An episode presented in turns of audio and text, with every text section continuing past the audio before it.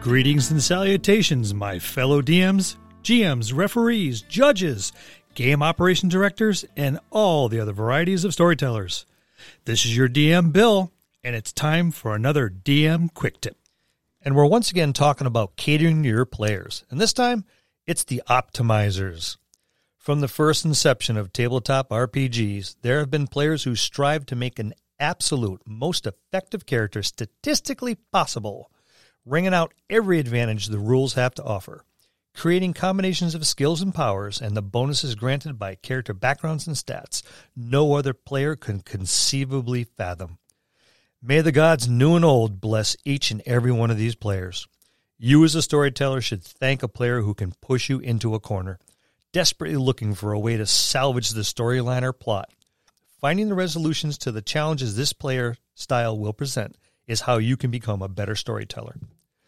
Now that we may have overinflated the self-image of any of the optimizers that may be listening in, how do we give them the environment to flex and grow without jeopardizing the storyline or discouraging the other players? First, you need to identify where the player's inspiration is for their character. It can make a small difference in how you proceed and present the opportunities for the player, in turn, the character.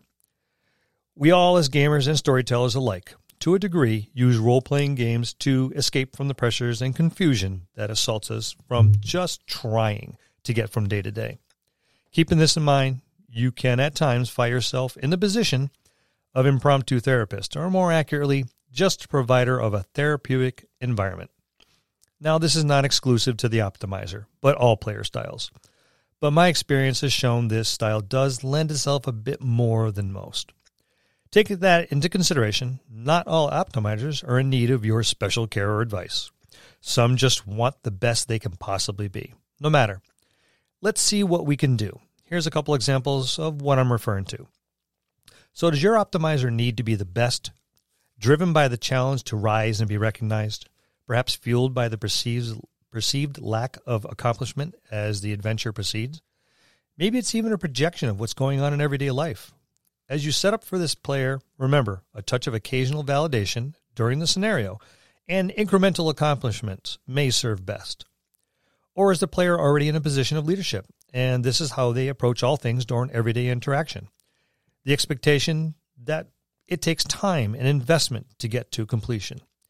Interject constant roadblocks to overcome and challenge the player character with a grand reveal upon completion. Now, how do we write for these guys and gals? Well, when the characters were built, there was an obvious direction in the build, whether it was for strength for combat, dexterity with stealth as the target, or even intellect to assist in the use of magic. With the stats or characteristics available, this is where the player character saw the greatest potential for that character. When conjuring encounters, keep those player characters' directions in mind. Now use the other players' backgrounds and skill bases as a way to make the optimizer's objectives possible. Without the help of the other player characters, the, your optimizer will not be able to reach their goals and make it obvious to everyone that cooperation is the only way. This will keep the optimizer from running away with the storyline and keep the rest of the other table constantly involved. Have a conclusion revolve around the optimizer's skill set. They're looking for that big find of treasure behind the locked secret door, or the killing blow delivered to the big bad at the end of the epic battle, or even conjuring the perfect spell during a duel with the evil mage to finish the encounter. That's justification for the character's existence and the player being there at the game. Just remember to give them their shining moment of glory in the spotlight, and you'll have a happy optimizer. And that's just this old man's point of view. This is D M Bill. See you next time in the dojo.